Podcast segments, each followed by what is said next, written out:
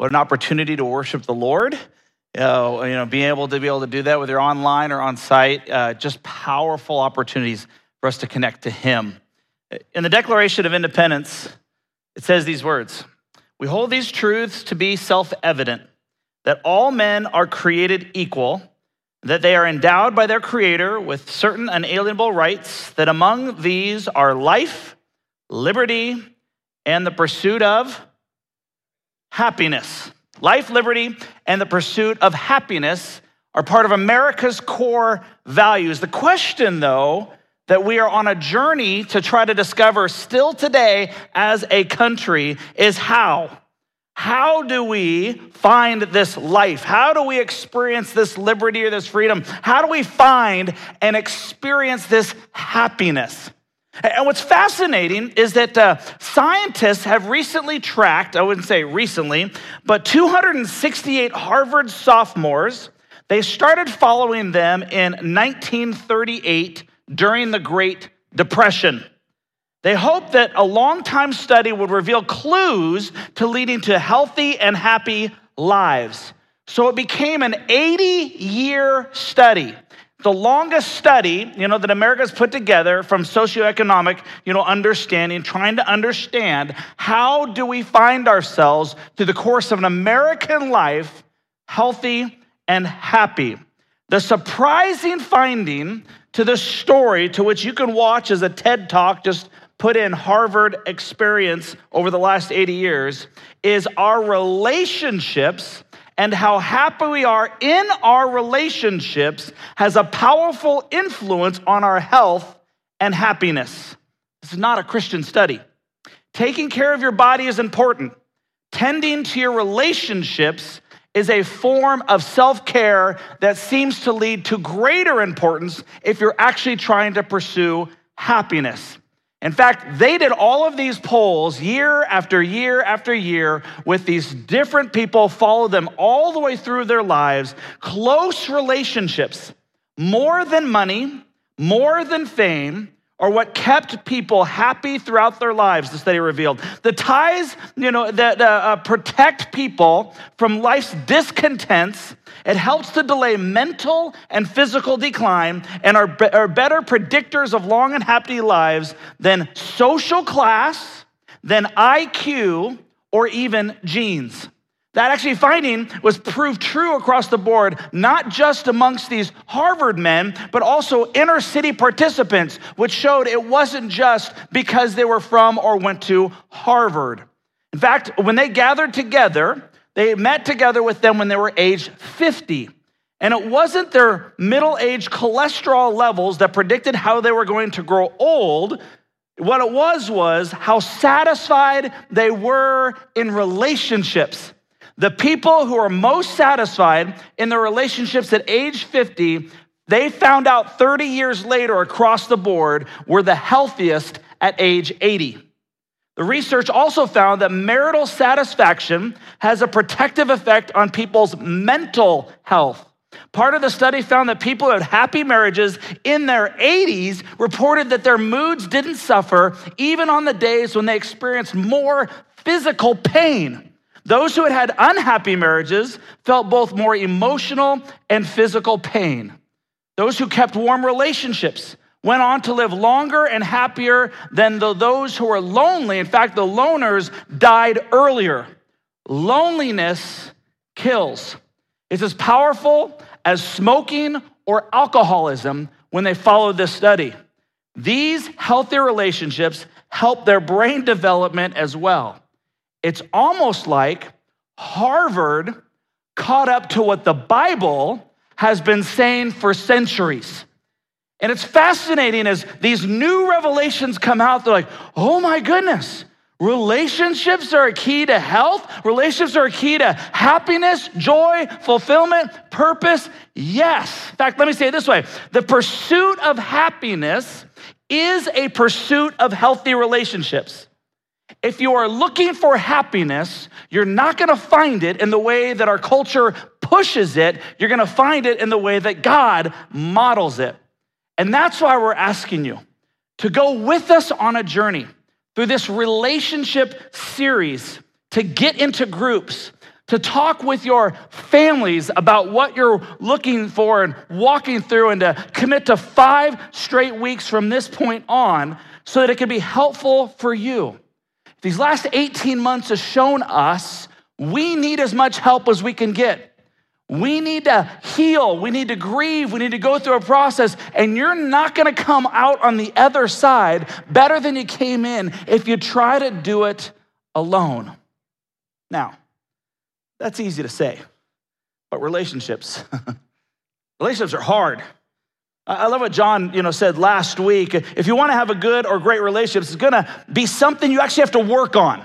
So it's not just going to happen by itself. In fact, he said God's provision plus your effect will equal winning relationships. Our relationships, they don't run themselves. They, they don't just manufacture, they don't fix themselves. In fact, the natural trajectory or the natural you know, inclination is for it to decline over time. And yet, the heart of the Bible, the heart of the gospel, the heart of the message of good news is all about relationships. So, what we want to do is we want to spend this week as kind of an, an intro part two to why this series and why this subject is so important right now, knowing how many people are struggling with mental and physical health, knowing how many people are struggling with relationships with people that they know. How many people that are in divisive relationships, ones that weren't divisive 18 months ago, but because of a political or a governmental or a mask, there's created division where it's so easy to walk away from relationship. And we find ourselves, not just our country, we find ourselves at odd we're at odds with people where we shouldn't be. And so, how more important, how much more important is right now for us to really dive into this understanding of relationship? But in order to best understand it, we got to start with God. See, he's the one, this is the part that Harvard missed. He's the one that, that created relationships. It was his idea from the beginning. And there's two types of relationships that God wants us to experience on this side of eternity. First one is relationship with him. You know the John 3:16, for God so loved the world that he gave his only one and only son that whoever believes in him will not perish but have eternal life. He was willing for the sake of relationship to leave his place where he could have stayed and said, "Nope, I'm to come down and I'm to live as you have lived. I'm to walk as you have walked. I'm to face everything that you're to face and I'm to die in your and my place so that you might have relationship with me. That's what, that's what Steve was talking about. That's what we're you know, you're hearing you know, online as we, we talk about communion every single week. See, Jesus' method, his reason for coming, is as divine as his message. And when we accept Christ, there's a few things that happen. First, we encounter a deeper relationship with him than we can get through just reading something. We get him inside of us. It's called the Holy Spirit. So now we're in a relationship with Jesus on a regular basis. In fact, Matthew 6, verse 6 encourages us to develop this relationship on a regular basis, us and God. But when you pray, go away by yourself, shut the door behind you, and pray to your Father in private. Then your Father, who sees everything, will reward you. He wants to be in conversation with you.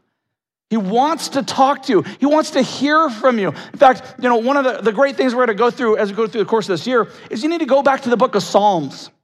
Psalms is a phenomenal book. If you want to know where it is in your Bible, grab your Bible, grab it to the middle, and open it up, and you're going to hit a psalm. And as you go through the Psalms, you're going to see real stuff that David and many others are going through in a conversation that they're crying out and having with God in order to build this relationship. See, God wants to grow us, and He wants to help us become like Him. And in fact, one of the things that most of us are aware of, if we've heard something called the Lord's Prayer. Right, the Lord's Prayer. And understand how intimate that prayer is because it starts with what? Our what? Our Father.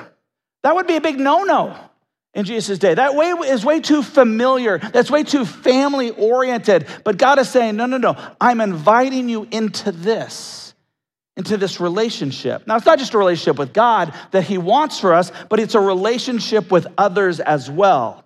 In fact, this is going to sound funny to some of you, but me and God or you and God is not enough.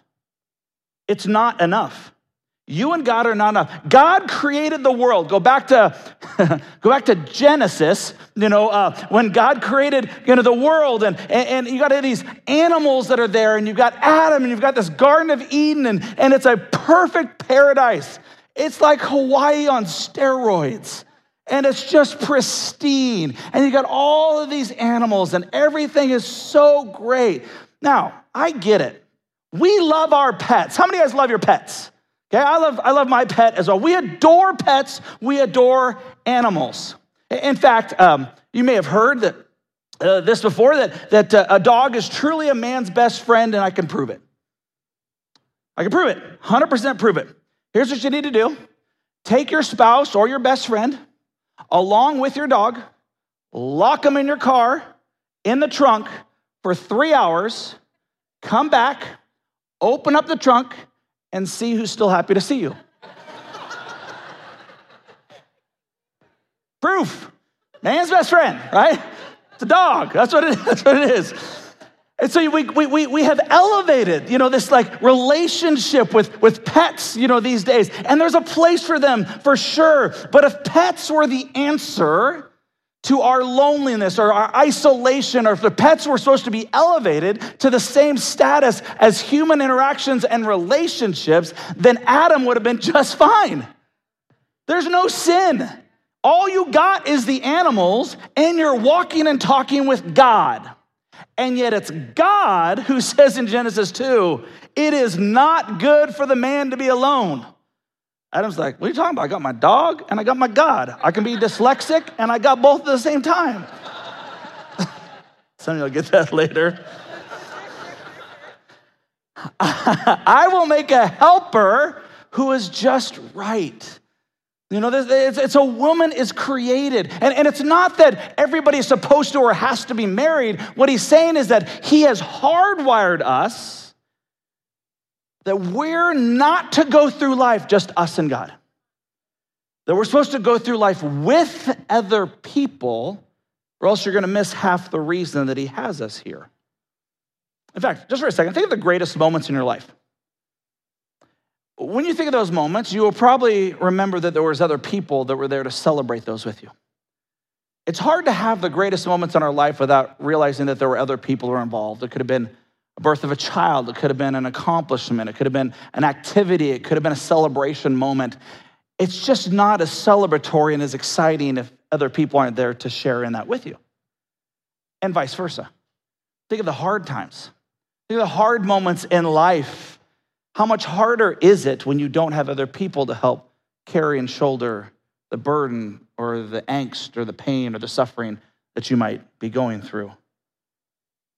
See, allow me to take, or just for a second, to talk to some of you who are a little more high driven, little type A's in the house, maybe a little bit more like myself. There's a huge difference between success and significance.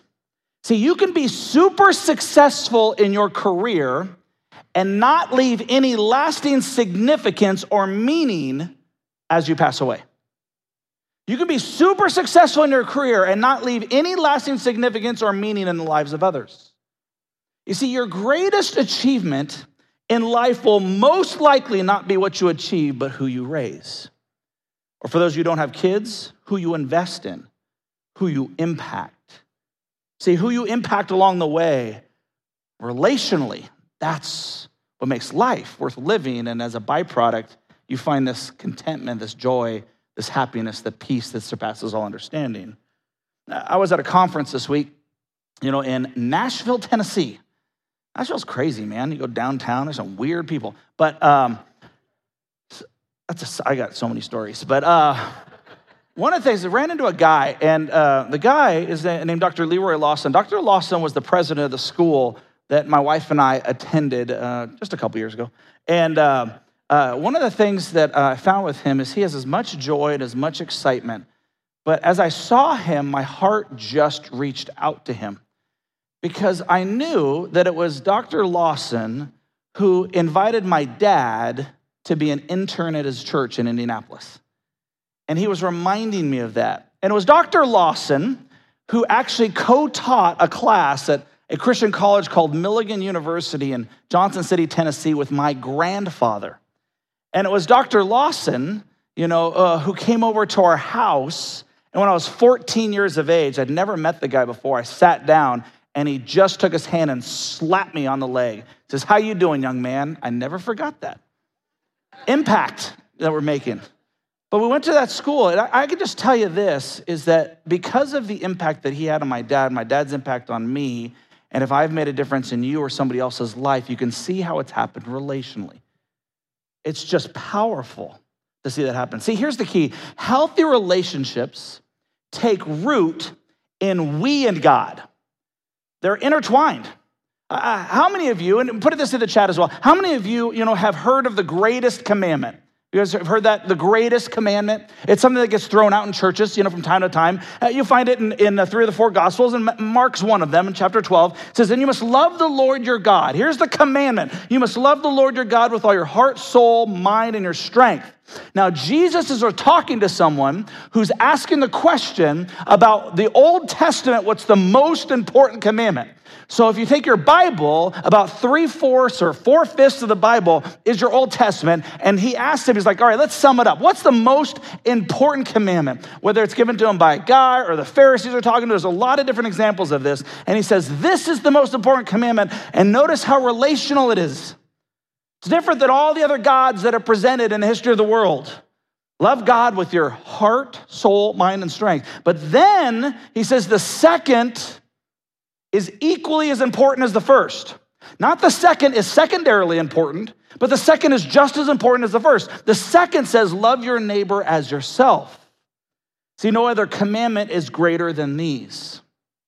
Now, I was talking to Steve and some other staff people a while ago, and, and I'm actually going to throw out maybe a little bit of controversy for these Bible scholars because I don't believe that there's only two of the greatest commandments. I believe there's a third.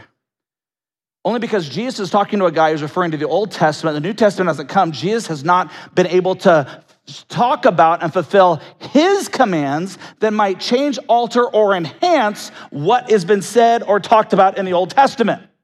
And so here we find another command of Jesus when he's in his disciples in the upper room, about ready to go to the cross. And this is his command. And he says it's a new one. So he says, You've heard the other two. You know the old the other two, but here's a new command. So let's call it the third greatest commandment. Hopefully, I'm not struck dead by it. For Jesus says, Love each other, just as I have loved you. This is the new commandment. You should love each other. Your love for one another will prove to the world that you're my disciples. Uh, that's not what I was taught when I grew up in church. My love of God is what proves to the world that I'm his disciples. My knowledge of God's word is what proves to the world that I'm his disciple. And those things are obviously critically important. Don't mishear me or mistake what I'm saying. But Jesus says, here's the other new great commandment love each other in the way that I have loved you. That's how you're supposed to love one another. And the world's gonna take notice because it's something that the world needs. Doesn't our world need right now something different than what they're experiencing? Don't they need examples right now of how love and relationship and connection are supposed to cross boundaries and lines in order to follow what Jesus has called us to follow and who he's called us to be and do? That's what it's supposed to look like. This is the commandment. See, Christianity is a family relationship with God and other people. That's what it's about. John 1 12 says, But to all who believed him and accepted him, he gave the right to become children of God. You've heard me say this before. We are not all children of God. We are all created in the image of God. But only when you accept Christ are you adopted. You are bought. You have been paid for. You are now in the family of God. And we get to be adopted into this new family. And for some of you, that is incredibly significant because your earthly families have not been so good. For some of you, it's just an enhancement on the great families that you have received, and that's okay as well. What a privilege to be a part of the family of God until you get into the family of God and realize actually there's some jacked up people in the family of God. And you're one of them, and I'm chief among you. You call me chief jacked up. No, that's fine. See, see, there's some there's some people um, that you can you can hear, you can see them on social media who think as long as I and God are good, I don't need to be involved in other relationships. In fact, I could just kind of come to church, something like this. I can watch online and I can have my connection with God in that way. And I don't need to really talk to anybody else. I don't really need to engage. I don't really need to go deep with anyone else. And yet, when you read the Bible, our maturity in Christ actually gets developed out of relationship with other people.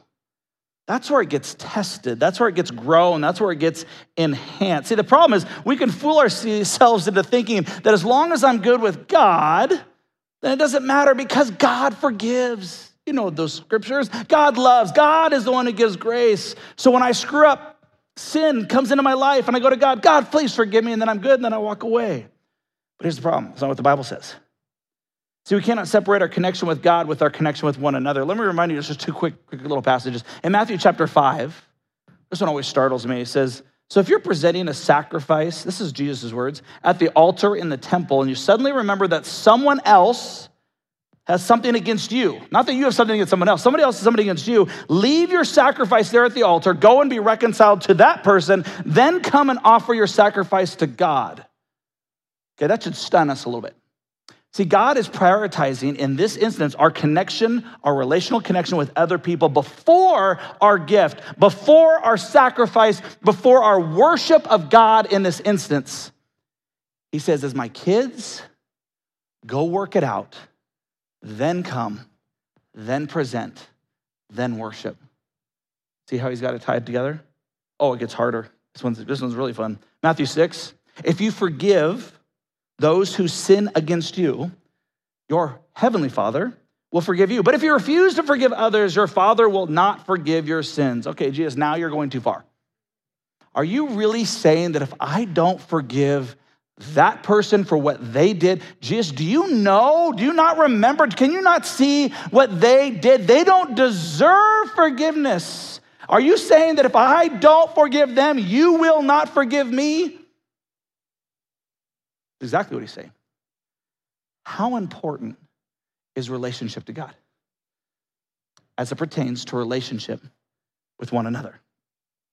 Uh, see, there are people, maybe, maybe you're one of them, who believe that Christianity is all a bunch about a bunch of rules. It's one of the reasons people want to be, be Christians. You know, they want to be a part of all this stuff. It kind of hinders the lack of freedom, something that holds us back from really enjoying ourselves. And let's be honest, sin is fun. If you don't believe sin is fun, you're not doing it right.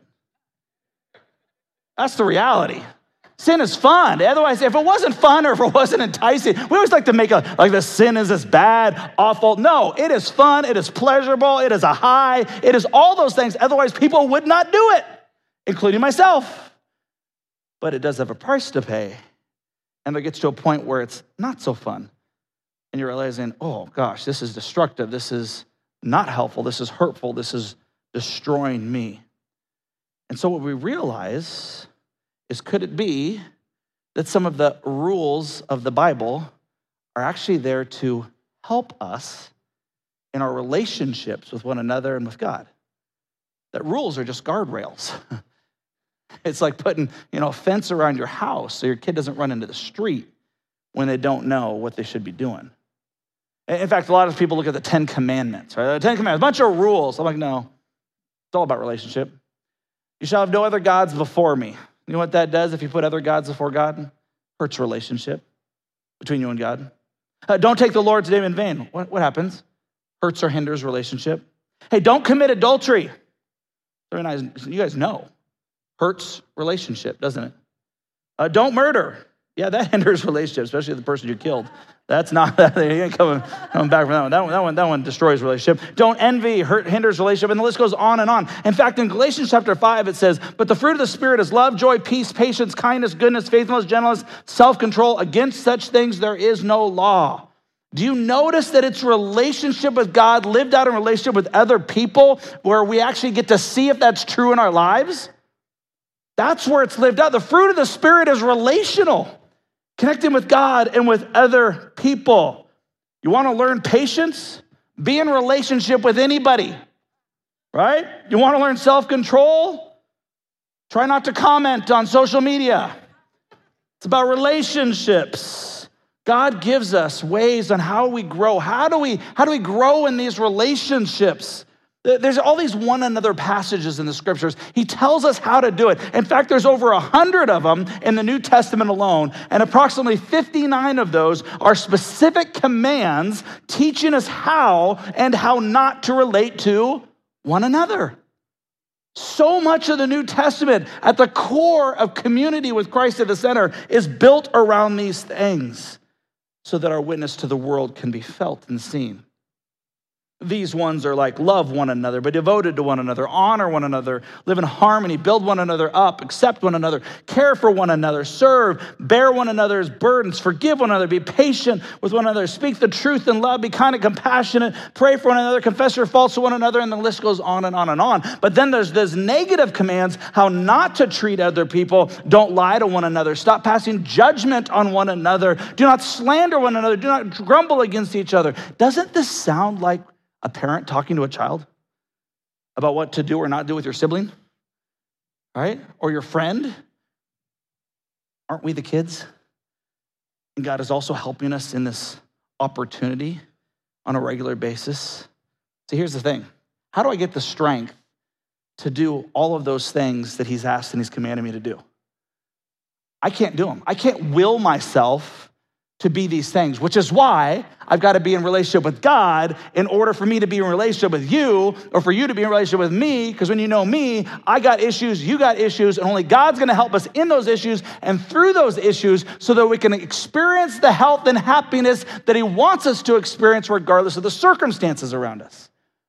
That's what He's calling us to be in and, and do. We mature as we grow in this. Matthew 18, 20 says, Where two or three gather together as my followers, I am there among them.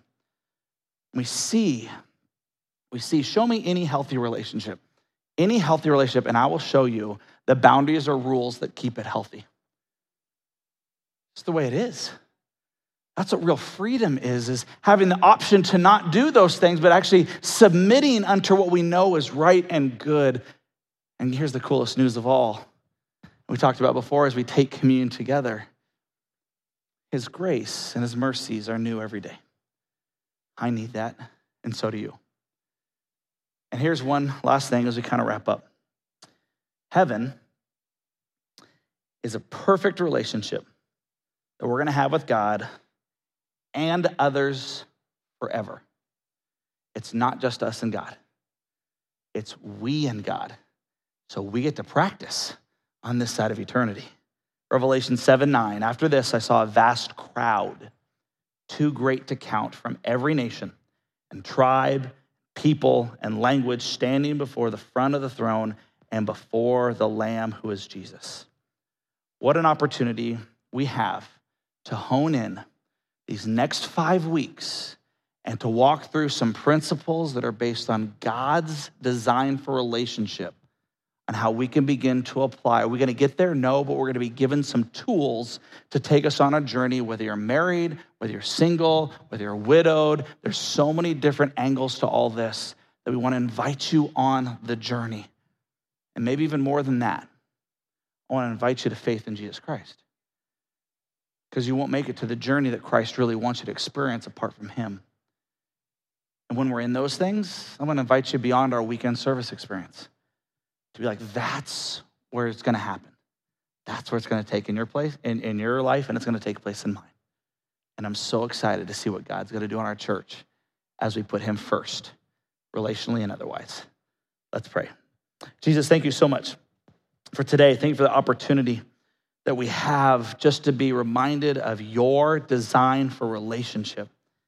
So, Father, may this be the foundation of everything we're going to be talking about over the next five weeks, centered on you, grounded on your word, led by your spirit, and given us grace and truth in the midst of it all.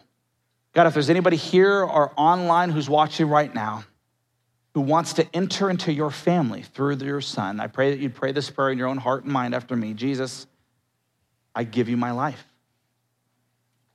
I want to be part of your family, both now and forevermore. God, all of us have made mistakes. All of us have, have hurt relationships or been hurt by others in relationship. And I pray, Father, this would almost be a reset button a way to heal, to grow, and to create the kind of church that can affect the community, which can affect the state and affect the country and affect the world because of the command to love one another in the way that you have loved us. In Jesus' name we pray. Amen.